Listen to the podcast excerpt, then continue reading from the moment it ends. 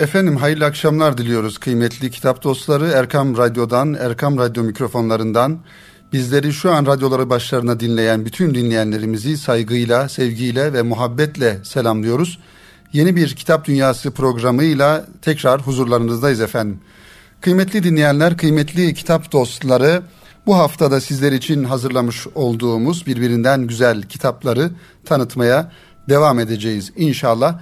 Şöyle geçtiğimiz haftayı bir hatırlamaya çalışalım. Geçtiğimiz hafta neleri tanıttık, neleri anlatmaya çalıştık. Kısaca onlara temas edelim ve ondan sonra da yeni kitaplarımızı sizlerle buluşturmaya başlayalım. Geçtiğimiz hafta kıymetli dinleyenler Seyit Hüseyin Nasr'ın Müslüman Gence Dünya Rehberi isimli bir kitabı sizlere e, tanıtmaya çalışmıştık. İnsan yayınlarından çıkan bir kitaptı bu ve bu kitapta bir e, felsefeci olan, bir İslam felsefecisi olan ve günümüzde düşünceleriyle, e, tefekkür dünyasıyla insanları etkileyen bir e, yazarın, Seyit Hüseyin Nasr'ın, kendisi Amerika'da yaşayan bir e, bilim adamı. Bu e, zatın yazmış olduğu bu kitap hakikaten batıda yaşayıp batının gerçek anlamda düşünce dünyasını ve gerçek yüzünü görerek kaleme almış olduğu Müslüman gençlere de nasıl bir tavır takınmaları gerektiğini güzel bir şekilde ifade eden bir kitaptan bahsetmiştik ve e, bu kitabı özellikle genç kardeşlerimize e, tanıtmaya çalışmıştık ve tavsiye etmiştik kıymetli dinleyenlerimiz.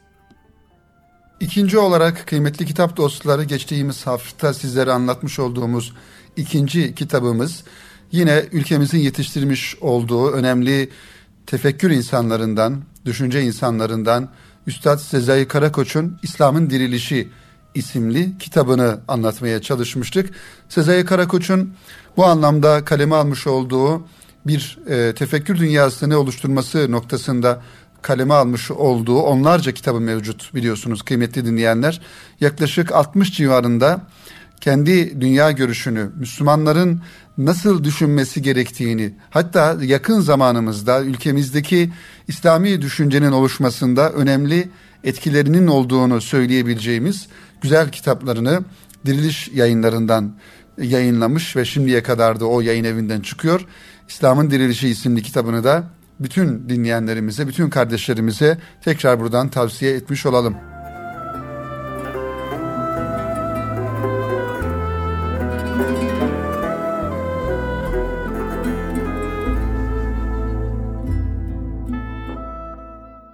Kıymetli dinleyenler, Profesör Doktor Hasan Kamil Yılmaz hocamızın bir kitabıyla başlamak istiyorum bugünkü programımıza. Bu kitap Erkam yayınlarından uzun zamandan beri yayınlanan ve hakikaten geniş okuyucu kitlesiyle de buluşan bir kitap. Peygamber Efendimizin aleyhissalatü vesselam günlük hayatını anlatan, Peygamber Efendimizin nasıl yaşadığını, bir gününün nasıl geçtiğini özel ve özet bir şekilde ifade eden güzel bir kitap. Kitabımızın ismi Peygamberimiz ve Günlük Hayatı. Hasan Kamil Yılmaz hocamızın Erkam yayınlarından çıkan bu kitabı. Erkam yayınları bu kitabı e, biraz önce de ifade ettiğimiz gibi aslında e, yıllar önce neşretmişti. Ancak yeni bir baskısıyla, yeni tasarımıyla, yeni kapağıyla tekrar bu kitabı yayınladı. Kitabımızın arka kapak yazısını hocamız kısa bir şekilde özetliyor kıymeti dinleyenler. O özeti de takdim edelim. Sonrasında içindekiler bölümünden ve kitabımızın içindekileri konulara bakarak hangi konulardan bahsettiğini sizlere ifade etmeye çalışalım. Bu kitap model insan olarak ana hatlarıyla Peygamber Efendimizin ahlak, şemail ve günlük hayatını kapsamaktadır. Girişte Kur'an ve kendi dilinden Peygamber Efendimiz, birinci bölümde hilkat itibariyle Peygamber Efendimiz, ikinci bölümde Peygamber Efendimizin ibadetleri ve zühdi hayatı, üçüncü bölümde ise Peygamber Efendimizin üstün ahlaki özellikleri anlatılmaktadır. Kur'an, hadis, siyer ve tarih kaynaklarından faydalanarak hazırlanan bu kitapçık, Peygamber Efendimizin beşer olarak güzelliklerini, peygamber olarak özelliklerini ve sıfatlarını anlatmaktadır. Onu anlamak, onu tanımaktan, ona benzemek, onu sevmekten geçer diyor Profesör Doktor Hasan Kamil Yılmaz hocamız kıymetli kitap dostları. Kitabımızın tabii aslında burada muhtevasını en güzel şekilde özetlemiş oluyor yazarımız. Peygamber Efendimizin kıymeti dinleyenler hayatına dair, güzel hayatına dair hadisi şeriflerde özellikle bize e, ipuçları sunulmaktadır aslında. Riyazu Salih'in en çok okunan günümüzde e, Kütüb-i Sitte'den hazırlanmış önemli bir hadis kitabı. Bu kitabı bile okuduğumuzda ki Riyazu Salih'in içerisinde yaklaşık 1800 civarında hadisi şerif vardır. Efendimiz Aleyhisselatü Vesselam'ın ahlakını, siretini, suretini, yaşayış tarzını, ibadet hayatını, züht hayatını ve diğer yönleriyle sosyal münasebetlerini anlatan güzel hadisi şerifleri bu e, Riyaz Salih'in kitabında görebiliriz. Ancak bu ve benzeri kitaplar elimde olan şu an Hasan Kamil Yılmaz hocamızın hazırlamış olduğu elimde olan Peygamberimiz ve Günlük Hayatı kitabı ve buna benzer kitaplarda bu şekilde İslam alimlerinin, hocalarımızın yıllar süren tecrübeleri neticesinde kaleme almış oldukları özetin özeti mahiyetinde bir çırpıda okuyabileceğimiz güzel kitaplar. Onun için bu kitabımızı da size tavsiye ediyoruz mutlaka. Önümüzdeki aylarda Allah nasip ederse kutlu doğum e, günlerine, kutlu doğum ayına geldiğimizde bu kitabın ehemmiyetini, e, kıymetini daha farklı şekilde algılamış olacağız. Buradan baktığımızda kıymetli dinleyenler, kitabımızın bir birinci bölümünde, ilk bölümünde e, Peygamber Efendimizin hilkatini yani hilyesini ve şemailini, beşeri sıfatları başlığı altında konuşması ve gülmesi, oturuş tarzı, yolda yürüyüşü gibi konular ele alınıyor. Tabi bu birinci bölüme girmeden önce Peygamber Efendimizin Kur'an-ı Kerim'i, Kur'an-ı Kerim'in tarifiyle Peygamber Efendimiz ve kendi ifadeleriyle yani hadisi şeriflerde Peygamber Efendimiz nasıl anlatılıyor? Bu bölümleri görüyoruz. Kur'an-ı Kerim'de Peygamber Efendimiz en güzel ahlak üzere yaratılan bir insan olarak anlatılıyor. Üsve-i hasene olarak yaratılıyor. Merhametli bir e, insan olduğu, şefkatli bir insan olduğu, ümmetine düşkün bir peygamber olduğu ayeti kerimelerde en sabit e, şekliyle, en açık şekliyle anlatılıyor. Onun için hocamız Peygamber Efendimizin şemailini ve diğer hususiyetlerini anlatmaya başlamadan önce önce Cenab-ı Hakk'ın nasıl tarif ettiğini Resulünü ve sonrasında Resulullah'ın kendisini nasıl tarif ettiğini e, anlatıyor. Evet ikinci bölüme baktığımızda Peygamber Efendimiz Aleyhisselatü Vesselam'ın ibadetleri ve zühdi yaşayışı. Zikirle nasıl meşgul olurdu Peygamber Efendimiz? Allah'tan korkması, Allah sevgisi, Rabbine nasıl güvendiği ve sabrı, şükrü gibi konuları bu ikinci bölümde bulabiliriz kıymetli kitap dostları. Ve üçüncü bölümde ise kıymetli dinleyenler ve son bölüm olarak üçüncü bölümde Peygamber Efendimiz Aleyhisselatü Vesselam'ın üstün ahlaki özelliklerini anlatıyor hocamız. Ve bu üstün vasıfları e, başlığı altında azim ve cesareti, şecaat ve kahramanlığı, alçak gönüllülüğü, edep ve hayası, insanlarla iyi ilişkisi, çocuklara karşı şefkati, kadınlara karşı nasıl davrandığı, adaleti ve insafı gibi konular burada Peygamber Efendimiz Aleyhisselatü Vesselam'ın üstün ahlaki özellikleri olarak anlatılıyor. Tabii ki kıymetli dinleyenler Peygamber Efendimiz biraz önce de Kur'ani bir ifade ile ifade ettiğimiz gibi Allah'ımız Rabbimiz onu üsve-i hasene olarak eşrefi mahluk yani insan insan zaten eşrefi mahluktur ancak insanların da en şereflisi olarak yarattığından dolayı onun bütün özellikleri, bütün hususiyetleri biz ümmetleri olarak, ümmeti olarak e, bizim örnek almamız gereken hususiyetler inşallah e, bu anlamda da en güzel gayret içerisinde oluruz kıymetli dinleyenler. Allah Resulü Efendimizin aleyhissalatü vesselamın hadisi şeriflerinde ve ondan rivayet edilen ve onun yanındaki sahabe-i kiramın Efendimizle alakalı rivayet etmiş olduğu hadisi şerifler olsun, anekdotlar olsun, tablolar olsun bütün bunlardan her birisinden bir ümmet olarak ibret almalıyız. Ne kadar çok Peygamber Efendimizin yanında e, olan ve onun yanında hayatını sürdüren sahabe-i kirama ne kadar çok benzeme gayretimiz olursa Allah Resulü'nün hayatını da e, ahlakını da en güzel şekilde anlamış oluruz kıymetli dinleyenlerimiz. Efendim Hasan Kamil Yılmaz hocamızın Peygamberimiz ve Günlük Hayatı kitabını burada tanıtımını bitirmiş olduk. Ee, Erkam yayınlarından çıkan bu güzel küçücük kitapçığı sizlere şiddetle tavsiye ediyoruz.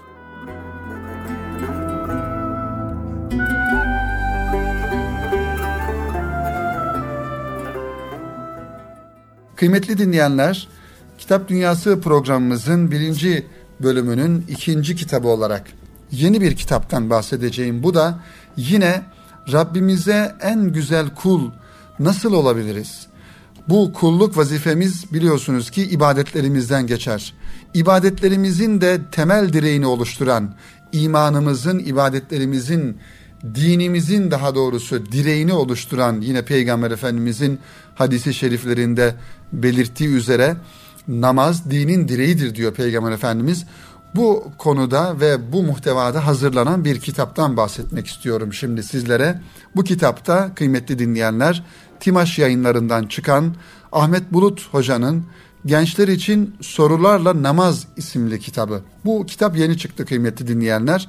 Ahmet Bulut hocamız da geçen e, buradan da teşekkür ediyoruz. Kendileri bu kitabı takdim ettiler ve biz de bu kitabı ben Kitap Dünyası programında bütün dinleyenlerimizle, kitap dostlarıyla buluştururum diye kendilerine söz vermiştim ve bu minval üzere bu kitabı da inşallah bakalım Ahmet Bulut hocamız nelerden bahsediyor.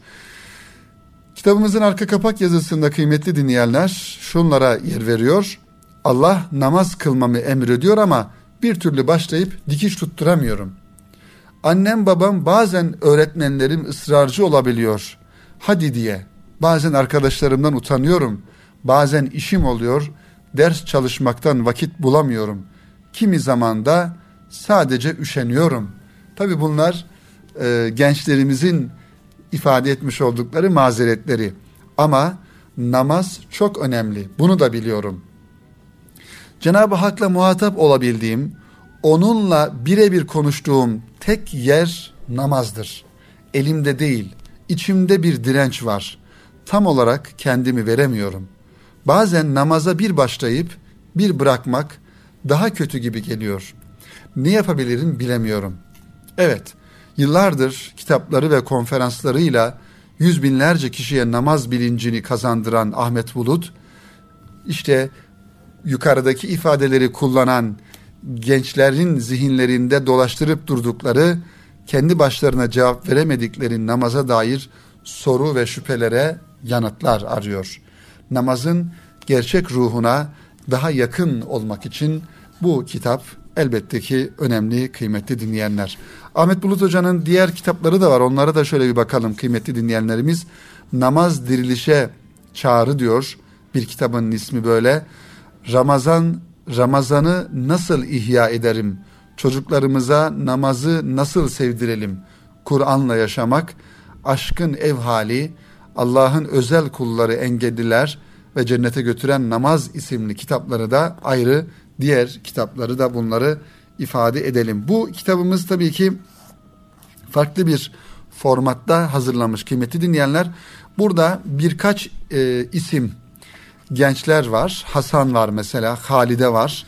E, ve bu gençlerin sembolik olarak tabi bunlar kullanılıyor. Bu gençlerin sormuş olduğu namazlara e, namazla ilgili sormuş olduğu sorulara bir yönüyle yazarımızın cevapları mahiyetinde.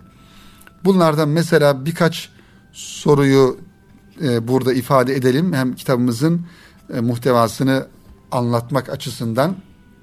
Mesela diyor ki Ahmet Hocam gençlik yıllarında namaz kılmayıp yaşlı iken namaza başlayan bir sürü insan görüyorum. Bu konu hakkında ne düşünüyorsun diye soru sormuş ve Ahmet hocamız da buna cevap vermiş e, devamında. Diğer bir soru Ahmet hocam kimi insanları görüyorum beş vakit namazında her hareketiyle bunu hissettiriyor. Bazıları ise ezan sesini duysa da kılı bile kıpırdamıyor, namaz kılmıyor. Her ikisi de kendisini Müslüman olarak tanımlıyor. Namaz kılan ve kılmayan Müslümanın dinen farkı nedir?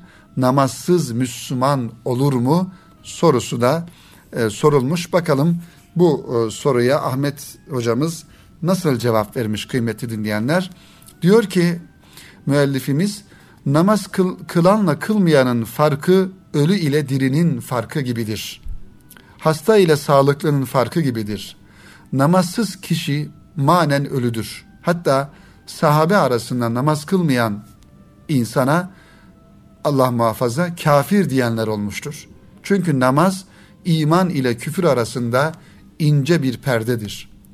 Namaz giderse kişinin küfre düşmesi an meselesidir. Namazsız Müslüman başsız insan gibidir buyuruyor Peygamber Efendimiz.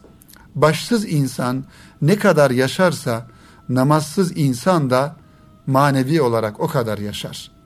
Namaz kıldığını gördüğünüz kişinin imanına şahitlik ediniz diye de Allah Resulü Efendimiz bizleri uyarmış.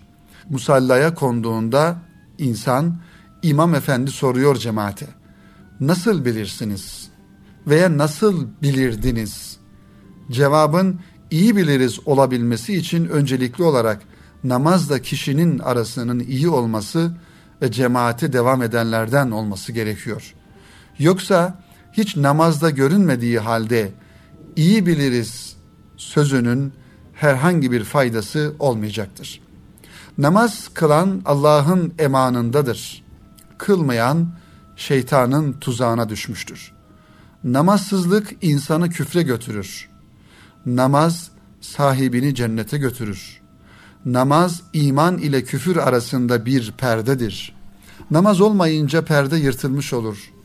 Asr-ı saadette namaz kılmamayı küfür saymışlardır. Cezası büyüktür. Namaz kılan peygamberlere ve Efendimiz'e aleyhisselam'a benzer. Namaz kılmayan şeytana benzer. Şeytan bir kere namaz kılmadı, huzurdan, Cenab-ı Hakk'ın huzurundan kovuldu. Günde beş kere namaz kılmayan şeytandan da beter bir duruma düşmez mi? Efendimiz Aleyhisselatü Vesselam şöyle buyuruyor. Bir Müslüman farz namazını vakti geldiğinde güzelce abdest alır, huşu içinde ve rükûnu da tam yaparak namazını kılarsa, büyük günah işlemedikçe bu namaz önceki günahlarına kefaret olur. Bu her zaman böyledir. Namaz kılana Allah'ın vaadi vardır. Cenab-ı Hak onu cennetine koyacaktır. Namaz kılmayana böyle bir vaat yoktur. İster affeder, isterse cezalandırır. Cenab-ı Hak muhafaza eylesin kıymetli dinleyenler ve Rabbimiz bizlere de namazı en güzel şekilde kılmayı nasip etsin. Namaz kılmayan Müslümanlara da namaz kılmayı kılanlara da en güzel şekilde kılmayı nasip etsin diyoruz kıymetli kitap dostları. Ahmet Bulut hocamızın da böyle bir kitabını tanıtmış olduk.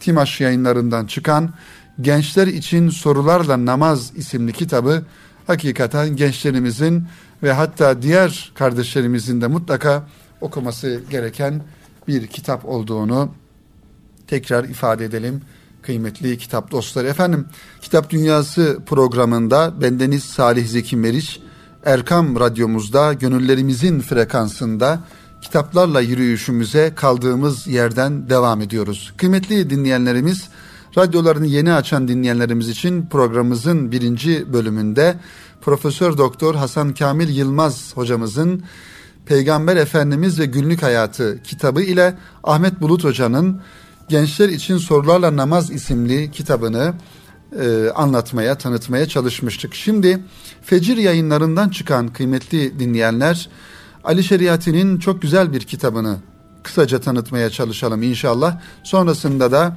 Cahit Zarifoğlu'nun beyan yayınlarından çıkan bir kitabını tanıtacağız.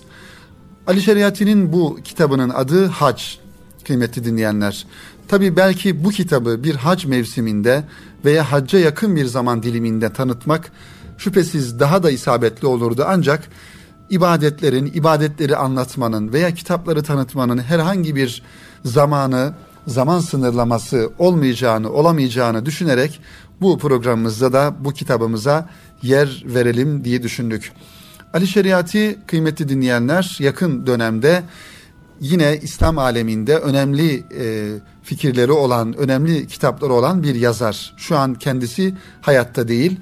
Hac kitabı da mutlaka hacca gitmeden önce hacı adaylarımızın, hacca gidecek olan Müslümanların mutlaka okuması gereken e, kitaplardan bir tanesi. Bir de Diyanet İşleri Başkanlığı'nın yayınlamış olduğu, Diyanet Vakfı'nın yayınlamış olduğu hacla alakalı bir kitap da var. O da mutlaka hacca giden kardeşlerimizin okuması gereken kitaplar arasında e, ifade ediliyor. Şüphesiz hacla alakalı farklı yayın evlerinin, farklı yazarların e, farklı kitapları da söz konusu ama bu bahsetmiş olduğum iki kitap, birincisi Ali Şeriati'nin Fecir yayınlarından çıkan Hac isimli kitabı, diğeri de Diyanet İşleri Başkanlığı'nın yayınlamış olduğu Hac isimli kitabı mutlaka okunması gereken kitaplardan bir tanesi. Efendim, hac genel olarak insanın Rabbine doğru bir seferidir. Hareket ve hareket yönüdür. Adem oğullarının yaratılış felsefesinin bir manada sembolik bir göstergesidir. Bu felsefenin muhtevasının somuta dökülmesidir. Hac tek kelimeyle hac bir yaratılış tiyatrosudur. Bugün hac kavramı tevhid, cihat, şehadet, iman ve benzeri kavramlar gibi Batılılar tarafından nasıl yanlış algılanıp yorumlandıysa bugün bizim toplumumuzda da aynı şekilde maalesef yanlış algılanıp yorumlanmaya başlamıştır. Ali Şeriati'ye göre tevhid öğretiminin okullarda başlayıp okullarda bittiğini görüyoruz. Sonra gündeme gelse bile bu yalnızca Rabbani ariflerin ve hikmet bilginlerinin toplantılarında konuşulmakla sınırlı kalmakta ve üstelik kelam ve felsefi bahisler biçiminde hayattan kopup konular ve halka yabancı bir zihniyet olarak ortaya çıkmaktadır. Kimileri için hac her yıl Müslümanlarca yinelenen en anlamsız bir eylem olarak görülebilir. Kimileri Kabe'yi Allah'ın evi, Mekke'yi kutsal toprak olarak görürken kimileri ise Kabe'yi turistik bir eser ve Mekke'yi turistik bir yer olarak görmektedir maalesef. Onun için Andre Giden'in dediği gibi ihtişam bakışta olmalı. Baktığın şeyde değil. Yani görünen tek şey var o da insan. Hac aslında mahşer gününün bir simülasyonudur yeryüzündeki tüm coğrafyalardan gelen insanlığın birlikteliği ve topluluğun adıdır.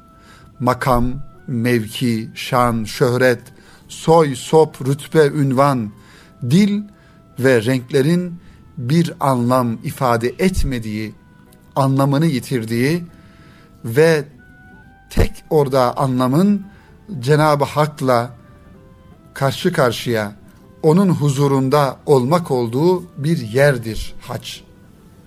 Hayat, tarih ve toplum insanı bir kurt, bir tilki, bir fare ve bir koyuna dönüştürebilir. Hac ise insanların birinin hepsi, hepsinin de bir olduğu güne dönüşmektir. Evet dünya zevklerinden uzak yaşamayı ve ruhbanlığı reddederek kurtuluşu vahye teslim olmakta, fedakarlıkta, kötülükten nefyetmekte ve ihlasta aramayı öğretir bize hac. Hac dönüşünde toplumdan soyutlanmaması gerektiğini, aksine toplumun içine girmesi gerektiğini bilmeli insan. Hacda giydiği o beyaz elbisenin kişiliği ve karakteriyle topluma girerek topluma yön vermeyi öğretir bize. Ve Ali Şeriati bu kitabında kıymetli kitap dostları bizlere şöyle sesleniyor.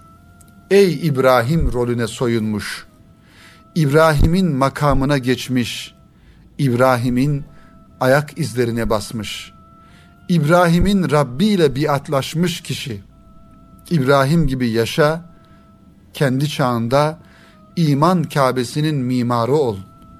Kavmini uyuşuk hayat bataklığından, sakin, ölü bir yaşamdan, zulüm zilletinden, cehalet karanlığından kurtarıp kavmine hareket ve yön ver. Düşmanın bizi götürmek istediği yolu fark ederek özümüze dönmek şiarımız olmalıdır. Nasıl ki dua kitabını kabristandan şehre getirip Kur'an'ı kabristana götürdüyseler biz de dua kitabını tekrar kabristana götürüp Kur'an'ı şehre getirmeliyiz. Yani hayatımızın içine koymalıyız. Hac aslında bilgi, şuur, iman, sevgi ve aşkın edinildiği yegane bir yerdir diyor kıymetli dinleyenler. Ali Şeriati bu kitabında, hac kitabında. Tabii ki haccı bir ibadet olmasının yanında haccın bir kıyamet tiyatrosu, kıyamet provası olarak da görmek gerekiyor kıymetli dinleyenlerimiz.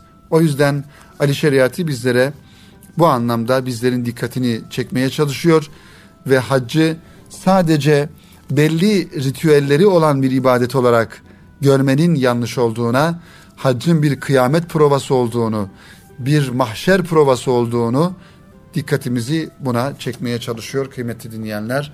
Ve biz de bu kitabı sizlere takdim etmiş olduk. Fecir yayınlarından çıkan Ali Şeriati'nin bu güzel kitabını.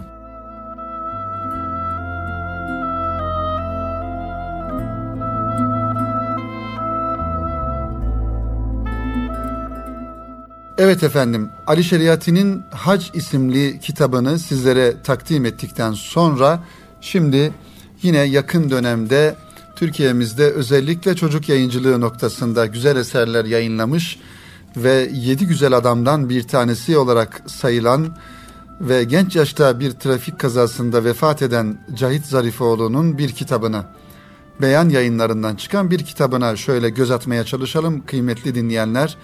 Bir Değirmendir Bu Dünya isimli kitabı.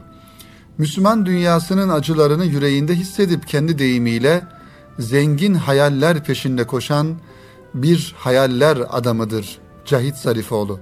Müslümanların iç dünyasını zenginleştirmek ve çağa donanımlı Müslüman bireyler yetiştirmek için en büyük gayreti olan, en büyük ideali olan, bu ideal uğrunda da çalışan bir insandır Cahit Zarifoğlu.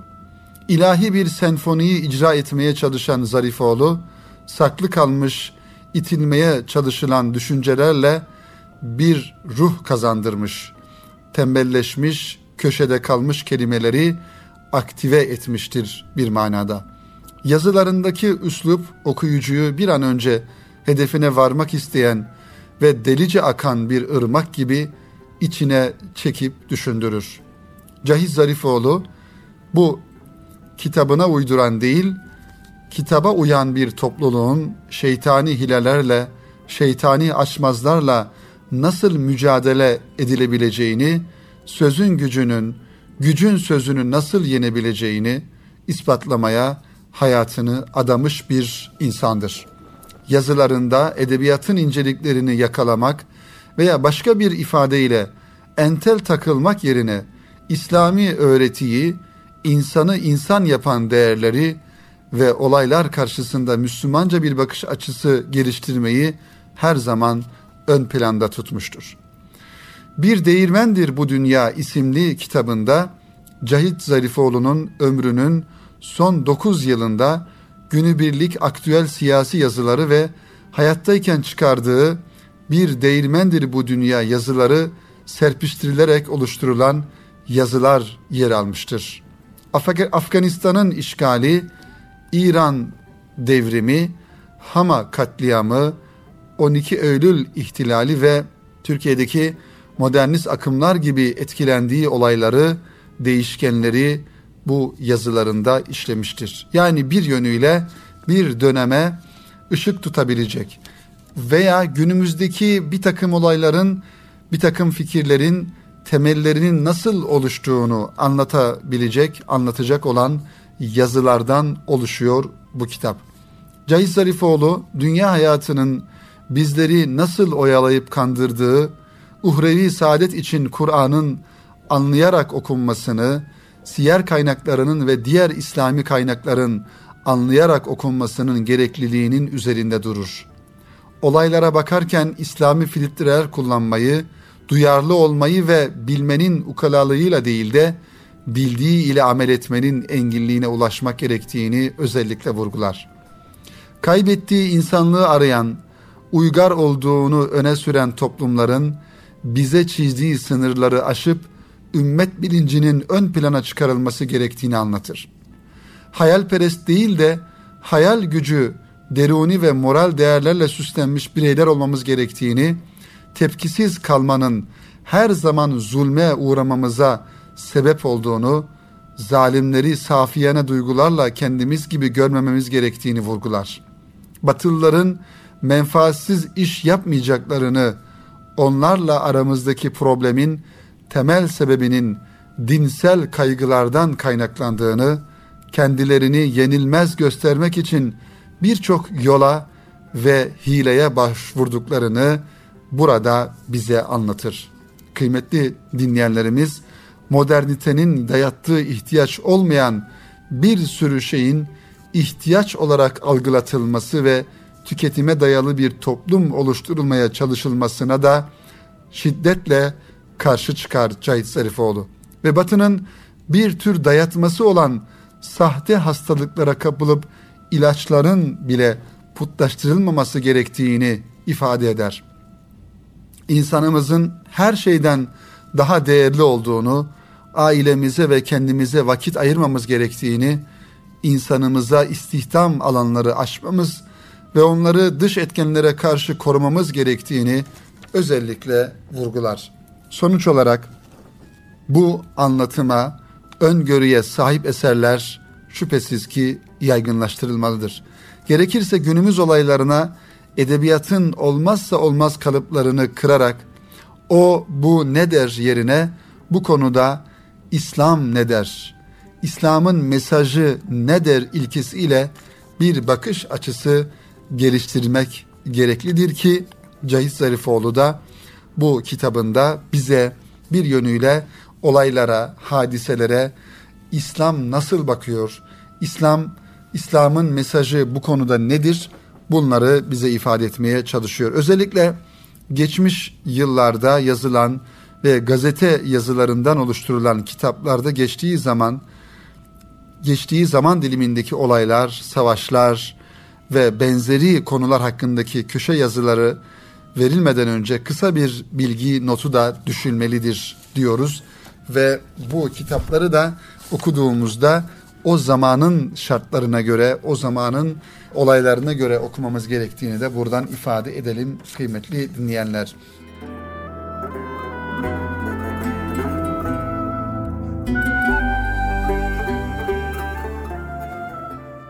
Bir diğer kitabımız var ama bunu e, inşallah önümüzdeki hafta tanıtmaya çalışacağım inşallah. Tarihin tanığıyım bir Filistinli diplomatın hayatı ismiyle Fayaz Halil'in İHH yayınlarından çıkan bir kitabı da Filistin'le alakalı bize önemli bilgiler veren Filistin davasının bir yönüyle e, kodlarını anlatan bir kitap. Bunu da kıymetli dinleyenler bir sonraki e, programımızda inşallah anlatırız ve o zaman e, bu kitabı da tanıtırız. Şimdi kıymetli dinleyenlerimiz diğer bir kitabımız yine Erkam yayınlarının bizim bahçe kitaplarından çıkan bir kitabı. Bunu da genç kardeşlerimize bu sömestr dönemi içerisinde olan genç kardeşlerimize bir tavsiye niteliğinde aktarmaya çalışacağımız Harun Kırkıl'ın bizim bahçe kitaplarından çıkan Hikayelerle 40 Hadis isimli kitabı. Bu kitap tabii ki Erkam yayınlarından e, birkaç sene önce yayınlanmış ve okuyucularımızla buluşmuş bir kitap. Ancak hem içinden bir hikayeyi sizlere takdim ederek anlatalım hem de kitabımızı bir kez daha hatırlamış olalım kıymetli dinleyenler. 40 hadis geleneği malumunuz İslami kitaplar içerisinde özellikle hadis kitapları içerisinde önemli bir ve güzel bir gelenek. Hocalarımız, yazarlarımız Efendimiz Aleyhisselam'ın hadis kitaplarından, hadis e, hadislerinden daha doğrusu seçerek böyle özel, özet, daha kısa mesajlar ihtiva eden hadisleri anlatıyorlar ve bize sunuyorlar. Ancak bu kitabın diğer kitaplardan ayrılan önemli bir özelliği ise her hadisi bir hikaye ile anlatması. Sadece hadisi şerifler değil, bir hikaye anlatıp o hikayenin arkasından da o hadisi şerifle alakalı e, daha doğrusu o hikayeyle alakalı Peygamber Efendimizin bir hadisini zikrederek bu şekilde 40 tane hikayeyi genç kardeşlerimizi özellikle çocuklara anlatıyor. Hem programımızın sonuna yaklaşmışken güzel bir hikaye ile programımızı bitirelim ve sonrasında da bu hikaye ile alakalı hadisimizi e, ifade ederek programımızı sonlandırmış olalım kıymetli dinleyenler. Kitabımızda geçen bu hikayenin hikayenin ismi başlığı anne hizmetlerinin maliyeti. Tabi anne hizmetlerinin maliyeti olmaz şüphesiz. Annemizin, annelerimizin bizim üzerimizdeki hakkını hangi davranışımızla, hangi iyiliğimizle olsa bile onu ödeyemeyiz. O yüzden bakalım bu anne hizmetlerinin maliyetini yazarımız hangi hikaye ile bizlere anlatıyor. Selim 8 yaşında zeki ve yaramaz bir çocuktu. Oyuncaklara karşı aşırı bir düşkünlüğü vardı.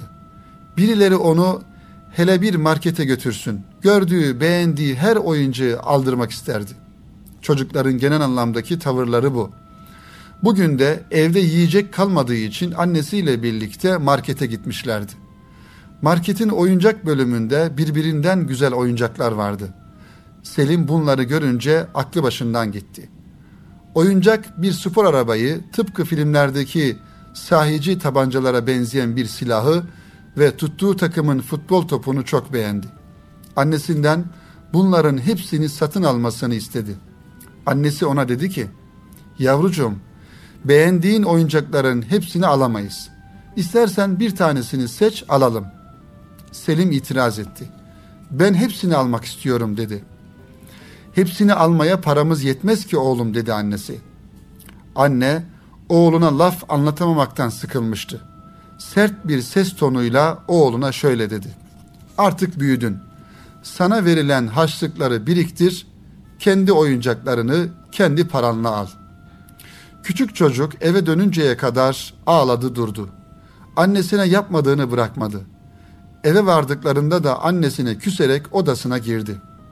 Bugün istediklerini almadığı için ondan intikamını alacaktı kendi aklınca. Masasının başına geçerek bir liste hazırladı. Biraz sonra annesi onu mutfaktan çağırdı. İşte Selim'in beklediği fırsat eline geçmişti. Mutfağa annesinin yanına gidince annesi ona dedi ki, Oğlum bakkaldan ekmek alıp gelir misin? Bak akşam yemeği hazırlıyorum. Birazdan baban da gelir. Selim annesine itiraz etmedi. Sadece hazırladığı listeyi annesine uzattı. Annesi listeyi dikkatle eline aldı ve okumaya başladı. Madem bundan sonra oyuncaklarımı kendi paramla alacağım, o halde bedavaya hizmet yok. Yapılacak hizmetlerin ücretleri bundan sonra bu şekilde olacaktır diye listesini yazmıştı Selim. Liste şu şekilde. Alışverişten dönerken eşyaları taşımak 2 lira. Bakkaldan ekmek almak 1 lira. Çöpleri dışarı çıkarmak 2 lira. Bahçe temizliği 5 lira. Yemeklerden yemeklerde sofranın hazırlanmasına yardım etmek 3 lira. Yemekten sonra sofranın kaldırılmasına yardım etmek 2 lira. Ev temizliğinde yaptığım yardımlar için toplam 5 lira. Sen komşudayken evde kardeşimle ilgilenmek 5 lira. Anne kaşlarını çatarak kendisine bakan yaramaz oğluna şefkatle tebessüm etti. Elindeki te kağıdı ters çevirerek oğlunun şaşkın bakışları arasında kağıdın arkasına şunları yazdı. Bir yandan da yazdıklarını kendisi seslendiriyordu. Sen dokuz ay on gün kar, seni dokuz ay on gün karnımda misafir ettim. Bedava. Aylarca seni kucağımda taşıdım. bedava. Her gece seni uyuttum bedava. Hastalandığın günler yanında uykusuz kaldım bedava. Sana ettiğim hayır dualar hepsi bedava. Sana öğrettiğim birbirinden kıymetli bilgiler onlar da bedava. Her gün sana hazırladığım üç öğün yemek bedava. Kirli elbiselerini yıkayıp ütülemek bedava. Selim şimdi kendi listesinden utanıyordu. Annesine hiçbir şey söylemedi. Koşa koşa ekmek almaya gitti. Geldiğinde ekmekleri annesi elinden almak için eğildiğinde anneciğinin boynuna sarılıp yanaklarını yanaklarına birer öpücük kondurdu ve anneciğim seni çok seviyorum deyip tekrar odasına kapandı. Ama şimdikinin sebebi annesine yaptığı davranıştan duyduğu mahcubiyetti. Evet, Peygamber Efendimiz şöyle buyuruyor. Cennet annelerin ayakları altındadır. Evet kıymetli dinleyenlerimiz, işte Selim'in annesiyle olan irtibatı. Demek ki annelerimizin bize yapmış olduğu her davranışın hiçbir karşılığı, daha doğrusu onları ödeyebilecek hiçbir davranışımız olamaz. Onların karşılığını biz onlara en güzel şekilde iyilik yapacağız ve inşallah Rabbimizin huzurunda, Rabbimizin yanında o karşılığı bulacağız.